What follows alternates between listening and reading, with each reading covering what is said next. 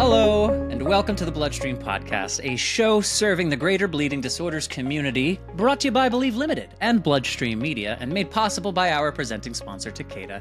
I'm your patient advocate and host, Patrick James Lynch. And I am your healthcare advocate, nonprofit nerd, and other host, Amy Board, reminding you to please speak with a healthcare professional before making any treatment decisions. On today's show, the second to last of 2023, Mm. the WHO gets it wrong. The essential medicines list of minimal medications for a basic healthcare system that all countries should provide, and they screwed something up. We'll talk about it. Plus, another I'm fine. another I'm fine segment featuring a vulnerable blood brother, Justin Levesque, discussing what it's like experiencing an identity crisis with hemophilia. Plus, a new Maya Bloomberg segment honoring World AIDS Day. All that, and I have a new ankle, kind of, sort of, and more on today's Maybe? episode. Welcome to Bloodstream. Hey, listeners, thank you all for joining us today. I am here in the studio. Patrick is at home. True. with a new ankle, which Sort is of. incredible. But anyway, if you like what you hear on this uh, episode, which I hope you do, please share it on social media and all the things so we can get more people and listeners and all the things. I also want to remind you, listeners, of course, that the Bloodstream podcast is indeed made possible by our presenting sponsor, Takeda. Yeah, that's right, Takeda. Takeda's got this website, bleedingdisorders.com, where you can learn all about Takeda's resources for and commitment to the bleeding disorders community. I will share that while I was in the hospital recovering from my surgery last Friday, which we'll talk about, I spent a little time on bleedingdisorders.com, clicking around, seeing Get what the out! latest is. I did. Every once in a while, I got to check out what it is we're talking about. And I was like, you know what? I like that we talk about this website. It's got a lot of stuff It's a here. good time. So go check it out Yeah. because Takeda believes in a world free of bleeds, and they're dedicated more than ever in their efforts to offer a wide range of support and programs to help patients throughout their treatment journey, wherever on that journey they may be, and probably not on cryoprecipitate. You can learn more by simply visiting bleedingdisorders.com. One more time. I'm cutting ahead. That's bleedingdisorders.com. and for their founding and ongoing support of the Bloodstream podcast, I would just like to say thanks, Takeda. Thank you, Takeda. And thank you to segment sponsor Sanofi for supporting the I'm Fine segment. All right, Amy Board, we've got a bunch to talk about, but only one place to start. Tell us what Yep. news has come out regarding the WHO and their essential medicines list. Well, um, it came to light over the weekend that the World Health Organization, or the WHO, or WHO, Who? Um, came out with their essential medicines list, which is basically um, a list of minimal medications um, that a healthcare system has to provide to all countries. Um, it is a complimentary list um, for products that do not make the essential list. And as we found out uh, this weekend, um, the hemophilia medication that they um, would like to have included on that essential medicines list is cryoprecipitate. Uh, factor 8 concentrate is only available on the complementary list. Um, so I'm sure many of our listeners are already, you know, incensed, but I'll turn it over to you, Patrick, um, to kind of give some color on this. So cryoprecipitate has not been a standard of care for hemophilia treatment in the 21st century. It wasn't a standard of care for treatment in the 1990s. You can argue whether or not it should have been in the 1980s uh, because of contaminated blood factor. But I will remind you that cryoprecipitate is a blood product. So if your concern is about blood safety, having cryoprecipitate as the quote essential medicine for hemophilia around the globe is in and of itself a health and safety risk.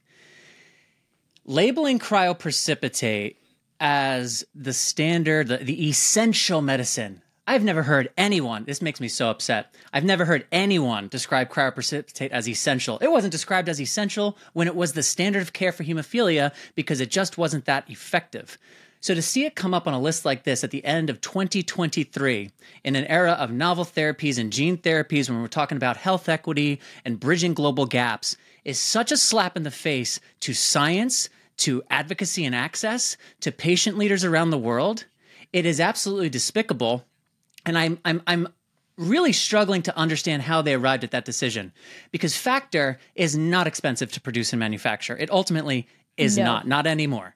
So it can't be a money and thing. it is so well proven. yes. It is so well proven to be safe and to be effective and to be cost effective. recombinant factor VIII replacement therapy or cryoprecipitate. I can't think of a single place in the world. I can't think of one hematologist anywhere. Find me one. Challenge, bloodstream listeners. Find me one hematologist who can make the argument for why cryoprecipitate should be the essential medication for hemophilia around the world as opposed to factor VIII. I'd love to have them on bloodstream and I will shut up and give them the floor. I need one. One. Who did the WHO talk to? Who makes these decisions? Who did they consult with? Because we know all these people. They're on this podcast, they're on the Global Hemophilia Report, they work on the science fair.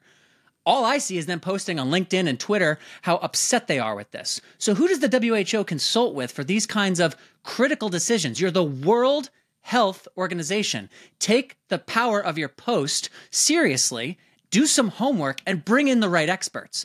I, again, Amy, I, I struggle to even understand how they arrive at this decision. That they just learn all about factor and extended half-life factor and Hemlibras and novel therapy and and they said, you know what? Back in the 1960s, there was this thing called cryoprecipitate.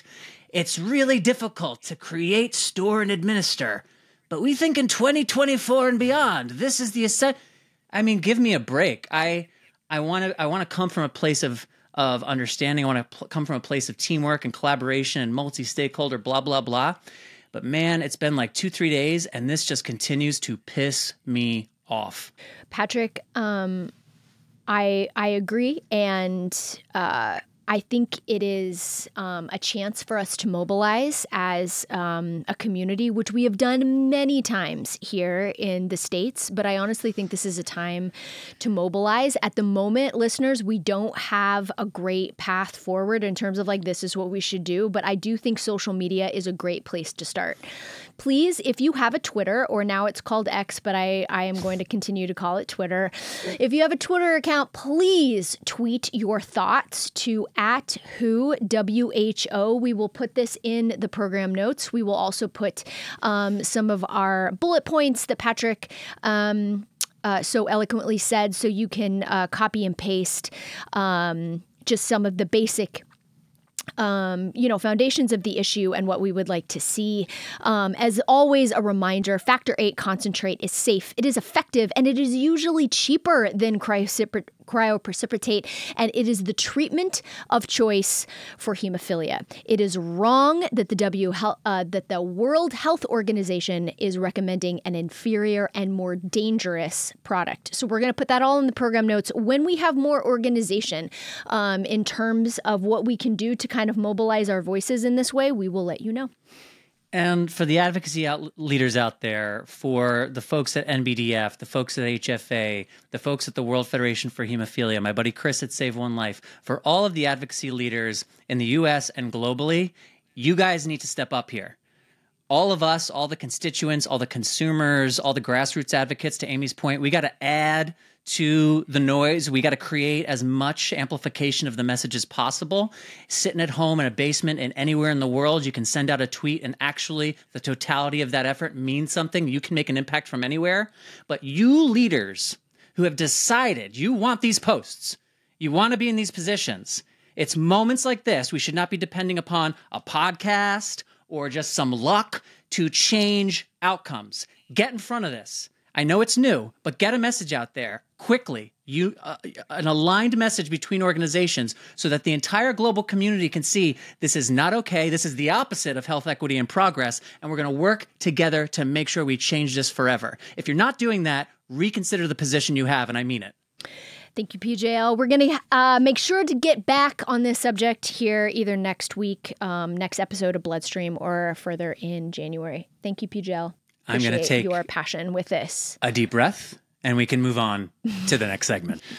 The next segment is about you, sucker, and your freaking ankle. Oh my goodness. Okay. Which is a nice transition to Yeah, be like all heated and passionate and stuff, and Yeah. then to go into your ankle. You have a big, big, biggity, big, big, big, big, big update for listeners. As we know, y'all, uh, Bloodstream listeners, it has been the year of Patrick's ankle, um, trying new stuff, all of the new things, which has been really lovely. I mean, I think you've like you've had really good conversations with fellow blood brothers and things, and hematologists, treaters, um, about new stuff. Tell us where you are in your journey. Well, my first joke was going to be, and to think that I was able to make it through this surgery simply using cryoprecipitate to control my bleeding. Hey. no, you know how often my doctor and I have talked about cryoprecipitate in the last uh, 30 years? Zero times. Um, Zero times. Zero times. I had a left ankle fusion on Friday. We are recording this uh, five days later. And this was a long time coming. It was sort of the last bit, I hope the last big decision that follows a moment I had two years ago where I just looked at my wife and was like, I can't go on like this. Uh, and the number of times I've said, like, I have to stop fantasizing about amputations, um, which sounds hyperbolic, but only barely. So Friday, um, after a lot of additional conversation, fusion versus replacement, is this the right time? Is this the right surgeon? Is this the right da da da da? Should I do it later? Da, da. It finally, I accepted. No, it Friday, December first is is going to be that day, and I was projecting a three hour uh, operation. Fortunately for me, I had osteophytes, bone spurs, removed from my left ankle during a debridement, which is a clean out of the ankle. Same surgeon, same healthcare system, same building a year ago. So I had a lot of comfort coming into this year that like okay, from a like a mechanistic standpoint, like I know the building, I know the parking situation, I know what the room is like, I know the surgeon. I so that was all very comforting. Surgery went quicker than they anticipated, which was great.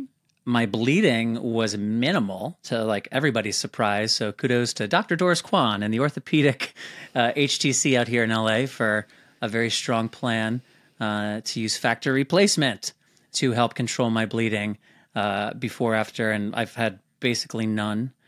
Um, I'm also quite happy to say that I haven't taken a pain pill uh, outside of Tylenol in three days. Like I didn't need one soon after surgery, and it's been a refrain of mine that Wow. you know it says something when your post-op pain is nothing compared to your day-to-day chronic pain.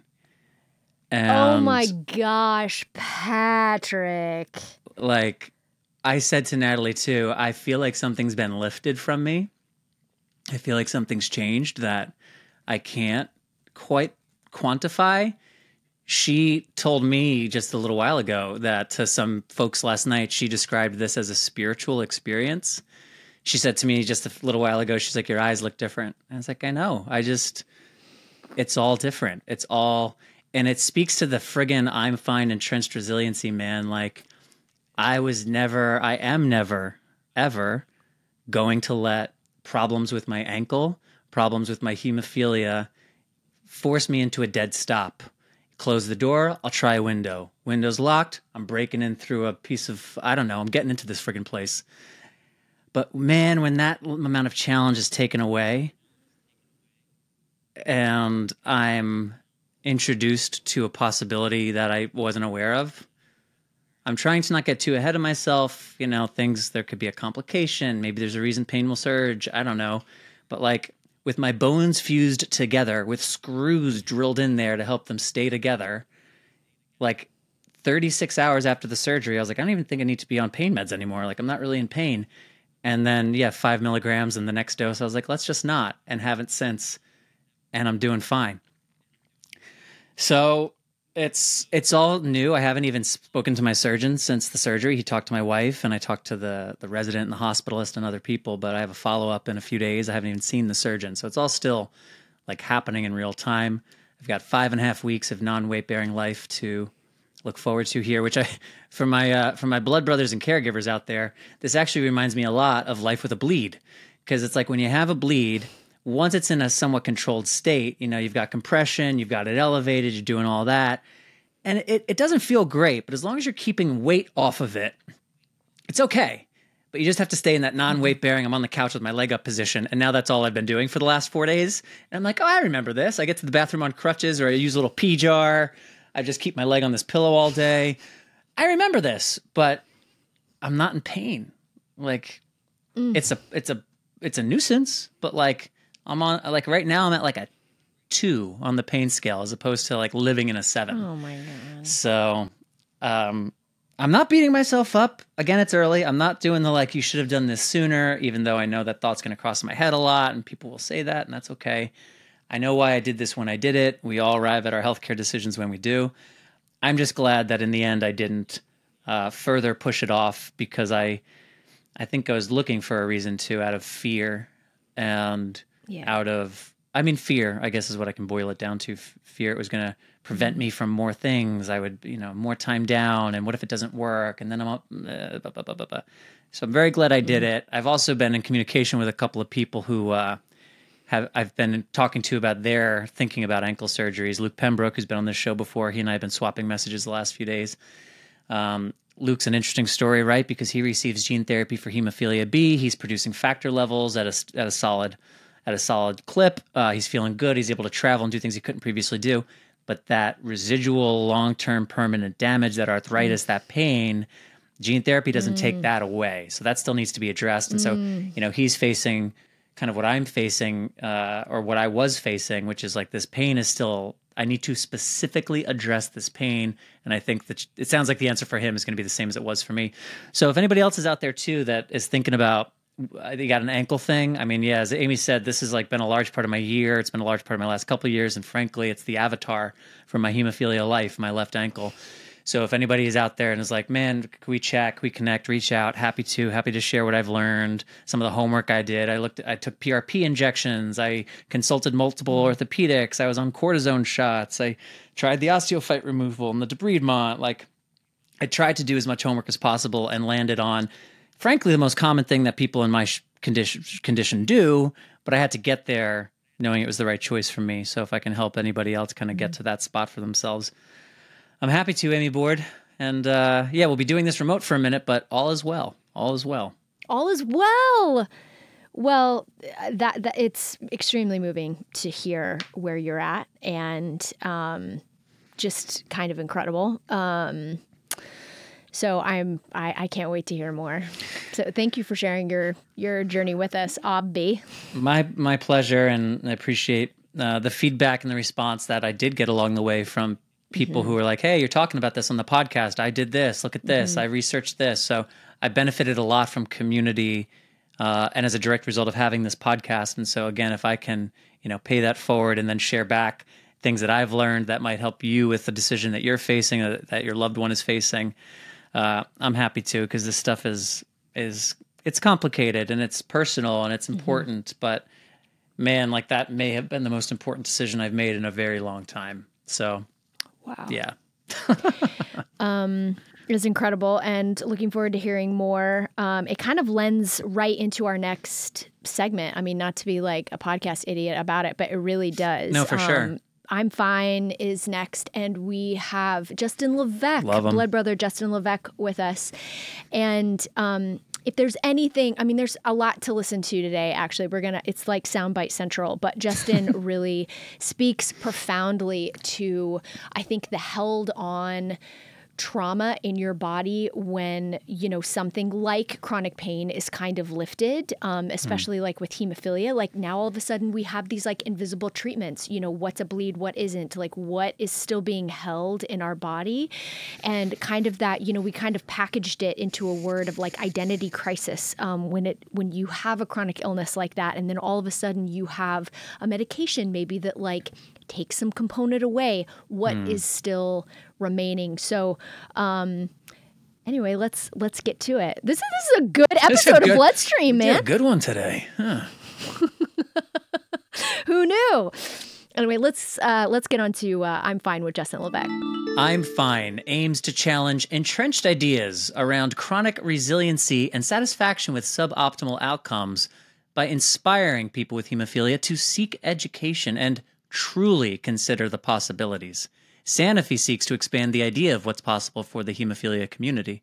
Take a deeper look at the science behind hemophilia and an important connection between factor activity levels and potential activities at levelsmatter.com.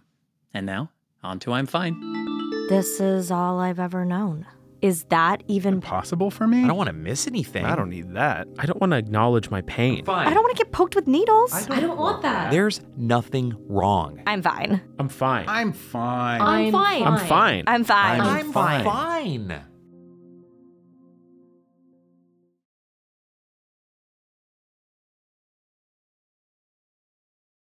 My name is Justin. I'm a visual artist in Maine, and I have hemophilia A with an inhibitor. Welcome back to I'm Fine, a space where we unravel the complexities of living with hemophilia.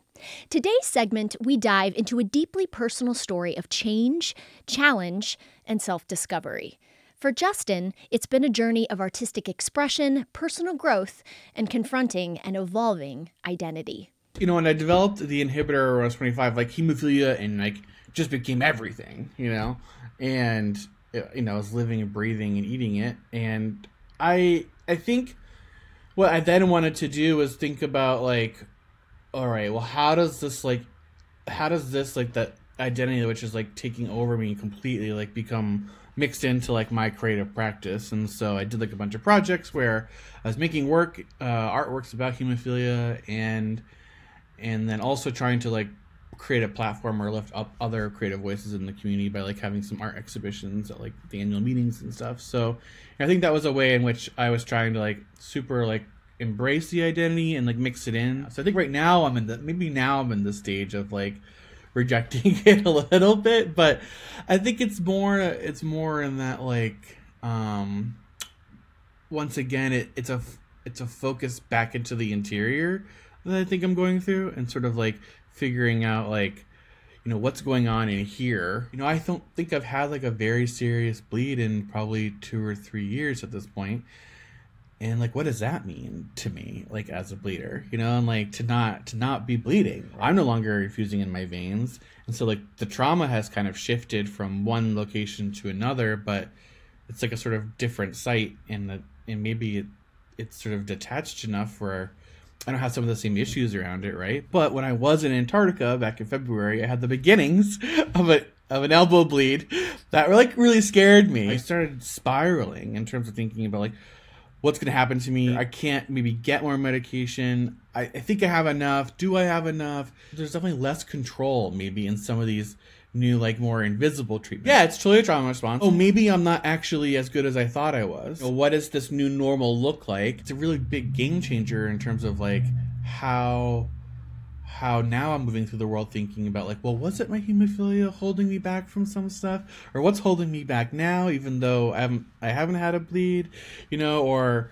or those kinds of things, or or has the trauma of my past and influenced me in such a way that even though now I've got this covered, like what now, right? And so there's like, and I almost feel like because I am not bleeding now, all of a sudden I can be thinking about the emotional stuff. The emotional stuff is sort of coming to the surface because I'm not putting out fires every day, and so how now do we support our youth or support our community members with this like wide open territory that like is sort of unexplored but like also they don't have the skills to navigate right?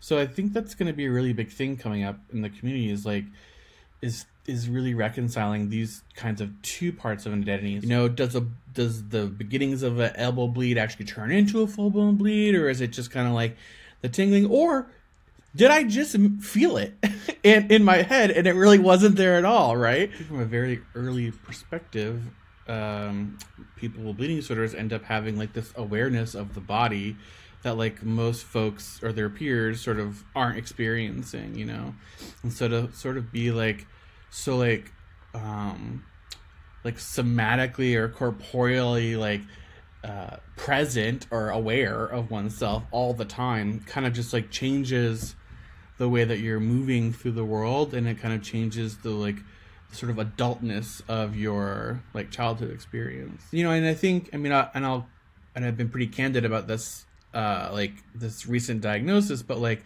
i've recently learned that i have like complex ptsd like from having a medicalized upbringing in childhood, you know?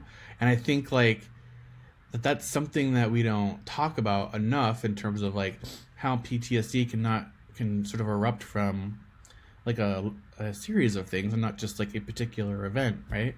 And so you know, I almost I almost think of like every single time like the butterfly needle like pierced the skin of my body and like injected a medication is like is a very specific point of trauma, right? And so like thinking about that trauma like over and over again and like throughout your whole life like has like sort of created this this thing that's sort of just been um it's like monster or this big ball of like chaotic energy that just like hasn't been dealt with for a long time. There's just like it's but again it, what it is it's this complicated relationship to the body right? And sort of thinking thinking through and constantly just constantly being in negotiation with the body is um something that we have we have to do daily every single day. And and you know what? It's exhausting right? Sort of like invisible labor i think a lot of bleeders are doing that like most people don't sort of recognize. This sort of the continuous sort of relationship acknowledgement and negotiation with the body as it like relates to